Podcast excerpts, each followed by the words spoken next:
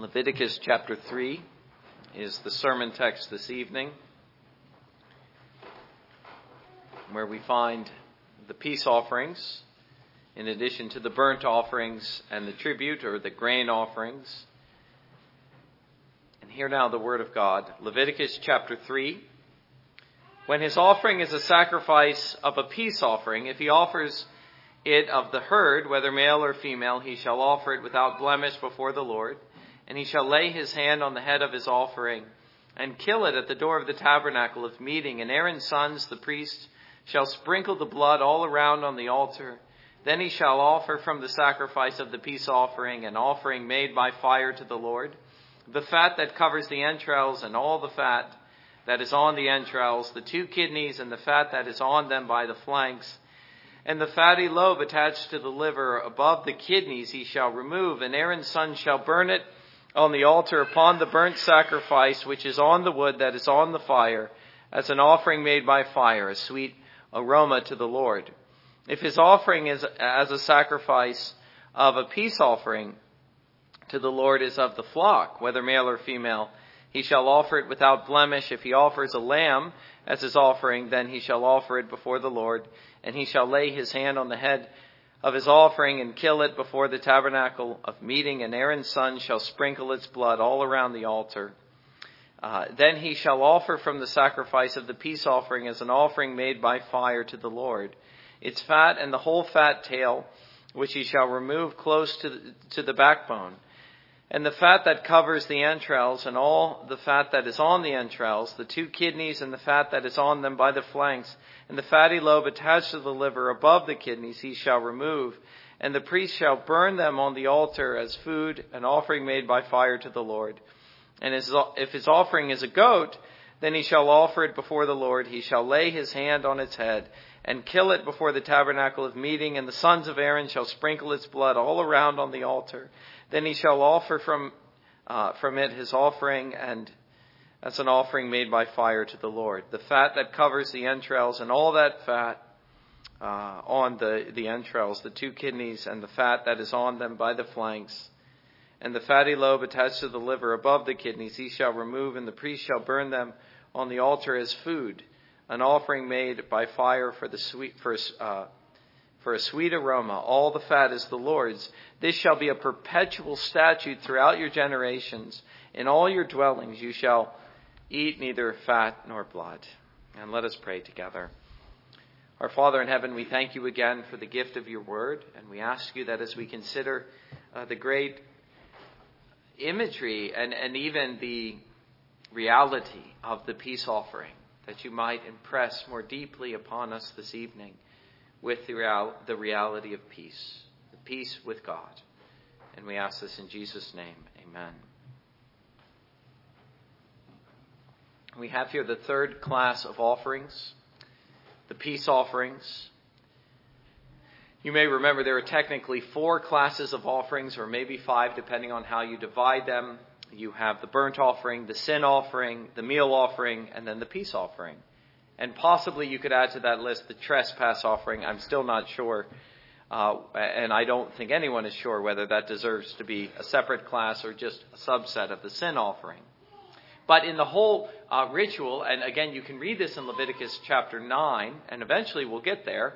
Uh, in, in, in, the ritual that occurred in worship uh, performed by the priests and the people playing their part, uh, we know that the burnt and the sin offerings came first.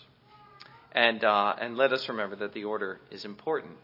The, the reason they came first is because they represented the most fundamental necessity, and that is the necessity for atonement or the remission of sins.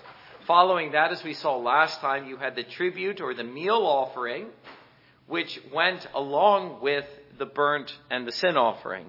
But then finally, uh, there was peace, the peace offering, which was a fitting close to the ritual. It came at the end for obvious reasons, which we will consider. You don't begin with peace, you end with peace. Immediately, we notice in the uh, details that are found with respect to the peace offering the same common features present in the other sacrifices, which let me briefly recount those. There is first the selection of the animal without blemish, always without blemish. There was next the offerer's laying on uh, of his hand on the offering, followed by the slaying of the a- animal at the door of the tabernacle, the sprinkling of blood at the altar by the priests, the burning with fire. Only here we notice uh, a, a peculiar detail. It isn't the whole of the sacrifice, it's just the fat and the kidneys. And we will see uh, the significance of that later. You have the burning of what was offered with fire, and here we notice it is burned upon the burnt offering, another significant point. And the final element, which was present only in the peace offering, uh, is the communal meal that followed. The shared meal which concluded the whole, not only of the peace ritual, but the whole, uh, the whole of the sacrificial ritual that was found in all the sacrifice. We notice, therefore, important similarities, but also differences. The burnt offering was all consumed with fire. Not so of the peace offering. Not all consumed. Part of it was eaten. The tribute offering, part of it was to be eaten for the priests, but only them. But here, the people might enjoy part of it for themselves as a meal. And yet, at the same time, every other aspect was still present. The aspects that were present in the prior sacrifices were still present here. Nothing is lacking in all of the stages of sacrifice. As though to underscore uh, that there is no peace. There is no communion. There is no remission of sins, as we read in Hebrews, without the shedding of blood, without atonement being rendered. Here, especially uh, in the peace offering, let us see that. Of course, uh, we, we also realize that this was properly secured by the sin and the burnt offerings, that is atonement. And that the peace offerings were offered uh, like the tribute offering in addition to the atonement, uh, the atoning sacrifices of burnt and sin offerings. But even though, uh, even then, as though to underscore uh, the necessity of these other things, slaying of the animal, sprinkling of the blood, and so forth, the whole uh, ritual was once again performed in the peace offering. Every aspect.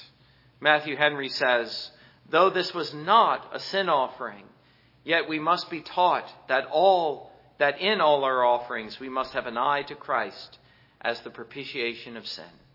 Even now, and especially here in the peace offering, let us be sure that we see that. Now, again, this stood out in the order of things how the burnt offering was made first, and then the peace offering was literally laid upon it. But that the aspects of atonement were found here within the ritual of the peace offering itself only serve to underscore the point further. Again, the need for atonement. The way, in other words, in which peace comes to the sinner. It comes by blood and by sacrifice.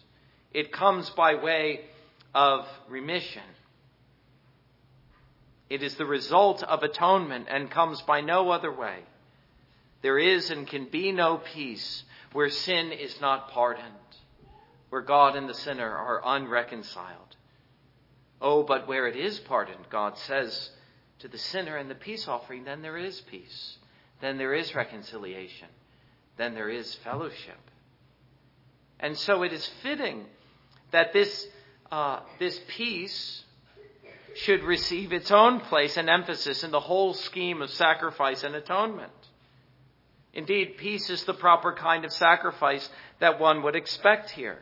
That the sinner, aware of his reconciliation, secured through the burnt and the sin offering, would seek to enjoy this newfound peace with God through its own ritual. Ever finding it at the altar of grace, where sacrifices were always burning. There he might, as you imagine the sinner's approach to the altar of grace in the Old Covenant, any time he wished, come unto God with his peace offerings and add to the burnt offering the fat and the kidneys. And following this, take part in this fellowship meal for he and his family, which followed the peace offering. The meal uh, which here, as ever in Scripture and in life, represented restored fellowship and communion with God, God and man communing, a shared meal at the table or the altar of God. It, it says, uh, you get the sense that the altar is the table of the Lord because it says it shall be offered as food to the Lord. This is the Lord's table where he eats and he invites the sinner to come and fellowship with him. And so we notice that God ate apart, the priest ate apart, and the offerer and his family ate apart. That doesn't all come out here. Uh, some of that comes out later in Scripture, but that is what you find in the peace offering.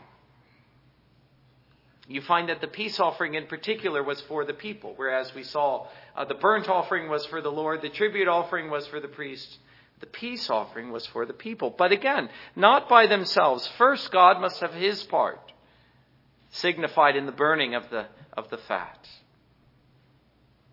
He must set the table by his priests. And yet, there, having done so, he invites man to enjoy the fruits of this blessed reconciliation secured once more by the burnt offering of atonement. Upon that ground and upon which the peace offering was laid, man is able to come and feast with God. But, but not, you notice, again, without the help and the ministry of the priests, for they too uh, played an essential part in all of this. They were, as ever, part of the sacrifices and the rituals. Their ministry is what made reconciliation possible and gave boldness to the sinner's approach to the altar of grace. It wasn't just that the offerings were offered there, but it was that, uh, to be even more complete and precise, that the priests were there to receive them at the altar of grace, and that the priests were there daily ministering, making offerings to God and ministering grace to the people. And so it isn't enough to say that without an offering there could be no peace, but rather we should say, without the priest to offer there could be no peace. But as the sinner came to the altar, that is what he found. As he came into the courts of God, there he found the priests standing ready to minister on his behalf at that altar. And there he might be assured by the very word of God himself that he could enjoy there the blessings of reconciliation a place in the house of God at his table. There he would make his offering, whether for thanksgiving or for supplication, thanking God for his mercy or pleading him for it. But he may, by this act, be assured that he would find what he sought, namely a ready audience with God, the presence of a friend and not a foe.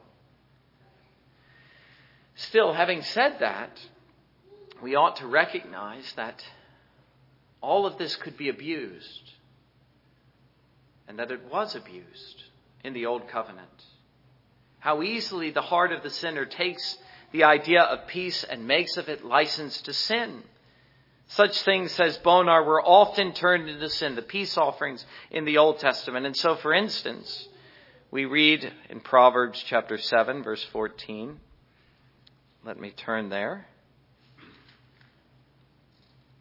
The wayward woman glorying in her peace offerings. I have peace offerings with me. Today I have paid my vows. The loose woman calls men to herself by appealing to her peace offerings, as though this pointed to her piety and excused her sin. Come join me in my sin, for today I have made my peace offering. Isn't that how the, the, the heart of the sinner often if not always thinks, seeing the grace of God as license to sin. Let this be a warning to us all. Think of the wayward woman who says, I've made my peace offering, I've paid my vows. The peace which God offers to sinners is not grounds for sin. It is not an excuse to sin, but it is always a call to holiness, personal holiness. Uh, Paul issues the same warning in 1 Corinthians. He tells those wayward souls who were abusing the table of the Lord, and I refer to this uh, in the administration of the Lord's Supper today.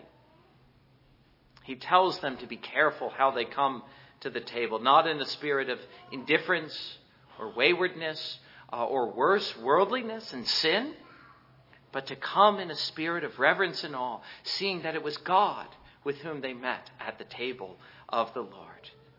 And not to imagine that uh, they could sin at that very table or that they could find by the grace that was offered there once more license and excuse to sin as they departed. For Paul says we cannot have fellowship with the Lord at his table and fellowship with demons, can we? Or are we stronger than he? No, we are not. 1 Corinthians chapters 10 and 11. He urges them as they come unto uh, the communal meal, the covenant meal of the new covenant, the peace offering of the new covenant, to beware that we might spurn and abuse this grace. These things, again, were often turned into sin in the old covenant, but also in the new. Going back to the Old Testament, you may remember in Malachi's day, we found the same thing. The peace offerings being abused, though if you think of it again, the heart of the sinner, and the very thing we are apt to abuse, perhaps it isn't so surprising that this would become uh, the altar, not of praise, but the altar of sin in the heart of the sinner. Malachi chapter 1, verse 7 You offer defiled food on my altar, but say, In what way have we defiled you? by saying the table of the Lord is contemptible. They were despising God and their peace offerings. Verse 12. But you profane it in that you say the table of the Lord is defiled and its fruit, its food is contemptible. Well, this was something we had opportunity to see uh, very recently in those sermons just before we got to Leviticus. And I just note and lament once more how easily we spurn the grace of God. But we see in Malachi chapter 1 how he feels about it, just as we find in 1 Corinthians chapters 10 and 11. He does not accept such offerings, nor is he impressed with our logic. But rather, he says, our logic, by the way, which says, let us sin that grace may abound. But rather, he says, to make such an offering is contemptible to him. He despises and rejects such an offering.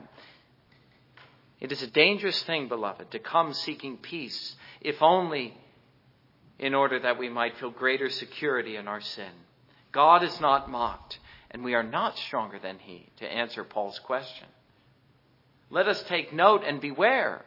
The invitation to make our peace with God and to enjoy His peace with us must include the element of putting away sin an element of purification, an element of repentance. Everything in Leviticus underscores this reality, and more and more so as we go on with the book. Putting away sin, yes, by atonement, of course, which is eh, of its very nature the putting away of sin. But also seeking to put away our sins by repentance. That is how we ought always to come to the altar of grace Seasons of grace are seasons of repentance, always. Not seeking an excuse to sin further, but grace whereby we might sin less. Any other view of the peace offerings, whether in the Old, uh, Old Testament or today at the Lord's table, is a mockery of what is offered there, the peace that God offers to sinners. Not license to sin, but a call to holiness. Let us come always in a spirit of repentance seeking the grace that is offered there, that we might find forgiveness and grace, that we might sin less, not more.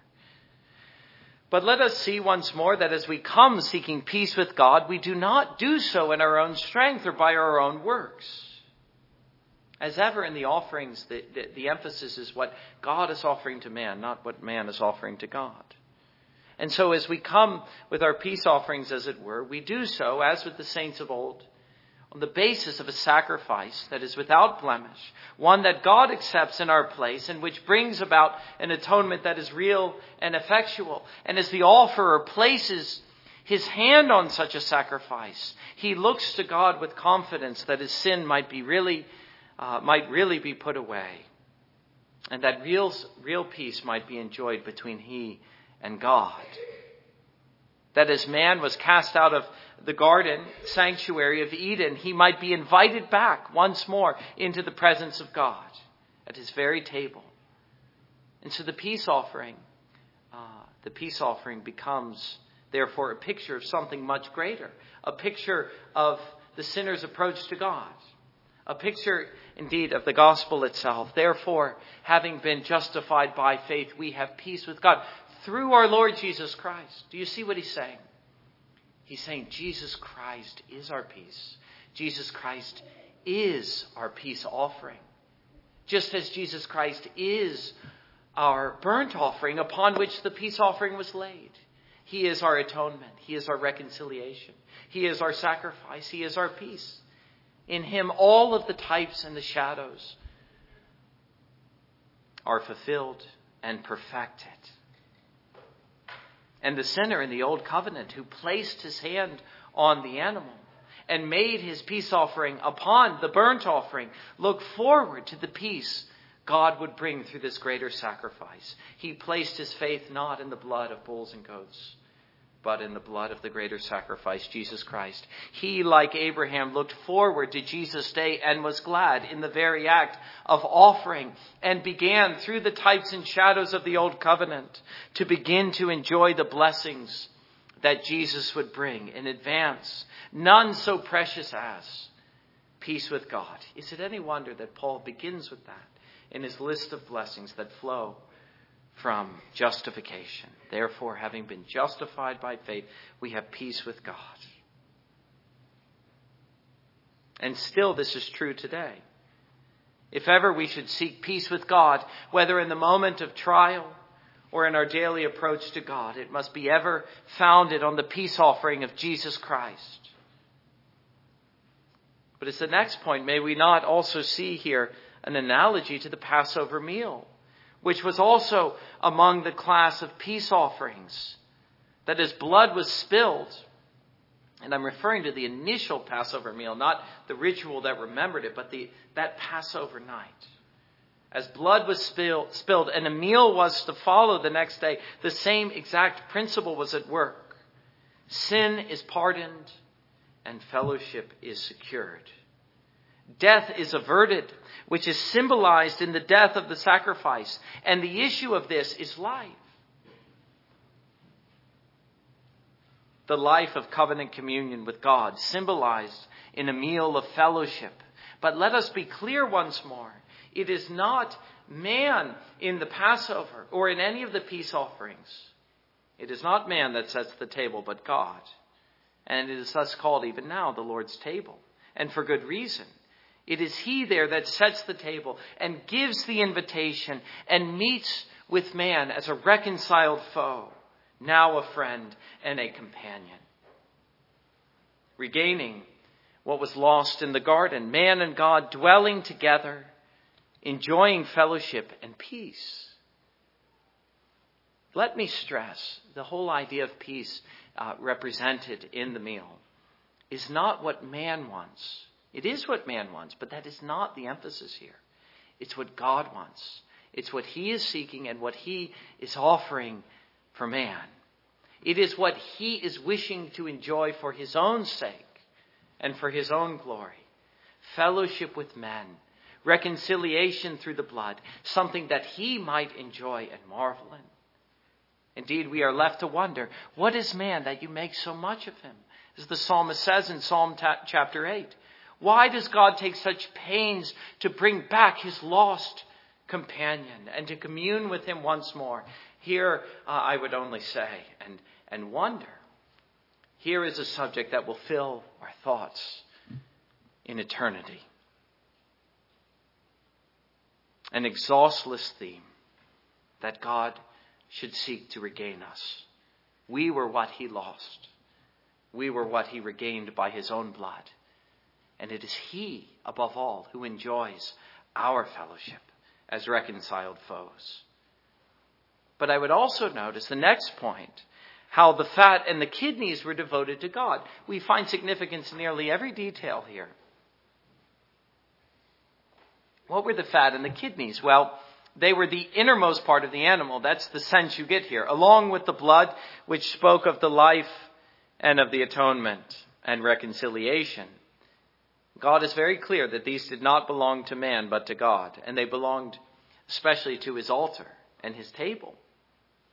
And so, by these, not only was there a signification of what God required of man, namely his innermost parts and the best parts, for this is what true sacrifice entails, nothing less than our innermost affections. And beyond that, we might also here catch a glimpse of Jesus, uh, Jesus on the cross, who poured out his own soul to God and did nothing less uh, than that as he became our peace offering. He offered his innermost soul unto God for our sakes, but also how at the altar, as ever, God is calling his people to personal holiness. He is testing our obedience, and nowhere more so than in his presence where holiness dwells, as with Adam. For the testing occurs not without the sanctuary, but within, in the very presence of God. The altar, uh, therefore, is not just where fellowship is established, but equally where fellowship is tested. Who is the sincere believer? Who is the one who really has a heart to worship God and seek peace and reconciliation there? And so we notice that God uh, attaches p- particular precepts to be observed as we seek peace and reconciliation from Him. You find it in the final verse. Here is a perpetual statute. Go to the altar and give your best and reserve the best parts for God. But remember always, even at your own tables, in your homes, what I require of you there and what is my own peculiar possession, what belongs to me and not to man. It is once more, we find, a call to holiness, a call to devotion in the totality of our existence. It won't do, God is saying, as he later said through his through his prophet Malachi. It won't do to make a show of devotion at the altar. But it really becomes clear how you felt about things once you've left and you've returned to your home and your family and you're sitting with them and you're having a meal. Then the issues of the heart become clear. It's easy to make a show of religion at church. But how do things go at the table with your family? Uh, Morales, once again, as, as always, was helpful to me in grasping this. He says, One's approach to God is the surest dissection and deepest revelation of the heart. More than this, the God ordained approach to himself is the, is the most proficient school for the heart. Theology is hammered out upon the anvil of approaching God in worship. The issues of our theology is clarified in our approach to the altar of grace. But to that, I would add at the same time what you learn there at the altar of grace, you must take with you into your homes and everywhere you go. You must ever remember, God says, the part that belongs to Him so that you see the grace upon which you stand. But also to remind you that God is sovereign in the lives of men. And if He would make peace with us, He would also claim all of our lives for Himself.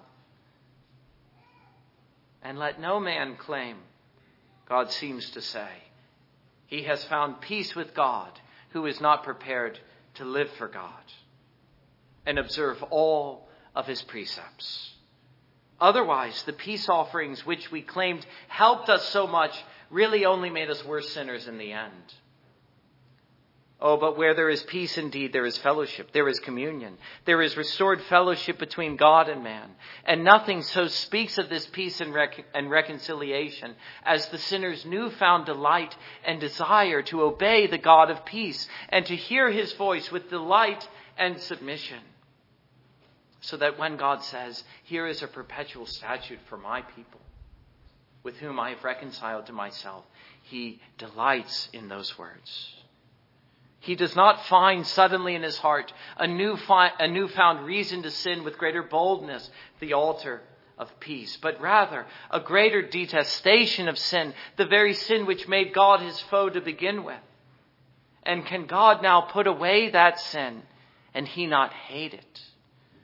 Would he find peace with God only to return to the very vehicle of his alienation? Here is, let us see the devil's logic. Let us sin that grace may abound. But such reasoning is far from the heart of the believer who has found peace with God. For if God should pardon that sin, it does not occur to the redeemed heart to continue in sin. In other words, he does not say once more, along with the devil, let us sin that grace may abound. No, he, re- he rather finds at the altar of grace the most compelling reason for holiness.